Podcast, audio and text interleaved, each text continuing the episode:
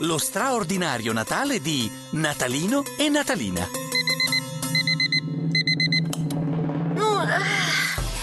Buongiorno, sorellina. Natalina, svegliati! Dobbiamo andare a scuola. Perché urli? Ho sentito. Adesso mi alzo, ma si sta così bene al calduccio. Acci picchia! Che c'è? Non ho ancora scritto la letterina di Buon la corregge. Tu l'hai scritta? Eh sì.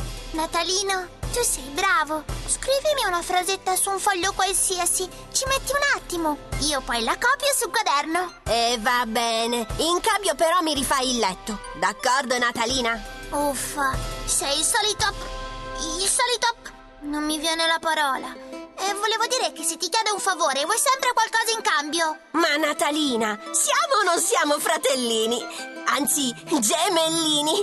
Io aiuto te con gli auguri di buon Natale e tu aiuti me a rifare il letto. Uffa. È vero, Natalino e Natalina si aiutavano sempre. Erano nati insieme, cresciuti insieme, andavano a scuola insieme.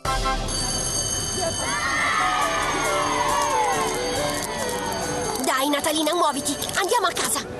Hai sempre fretta tu. Stavo salutando le mie compagne. Ma io ho fame e poi c'è un vento gelido. Muoviamoci. Non vedi che il semaforo è rosso? Col rosso non si passa, si aspetta. Lo so, lo so, si passa con il verde.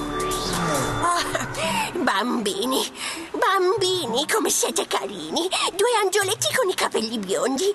Io sono Gina. E voi come vi chiamate? Io sono Natalino e lei è Natalina. Oh, davvero? Che bei nomi. Siamo nati il giorno di Natale e così i nostri genitori... Oh, certo, certo. Allora tra qualche giorno è il vostro compleanno.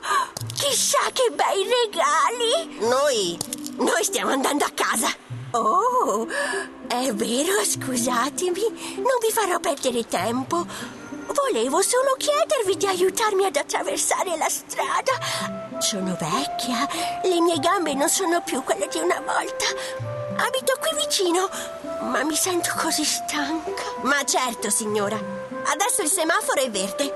Andiamo. Ah, grazie, grazie. Siete due bravi bambini. Oh, però dobbiamo proprio andare. Ciao ciao! La signora Gina faceva veramente fatica a camminare. I suoi passi erano lenti, lentissimi. Quando qualche giorno dopo i due bambini videro per strada quella piccola signora con il cappotto verde e il cappellino nero,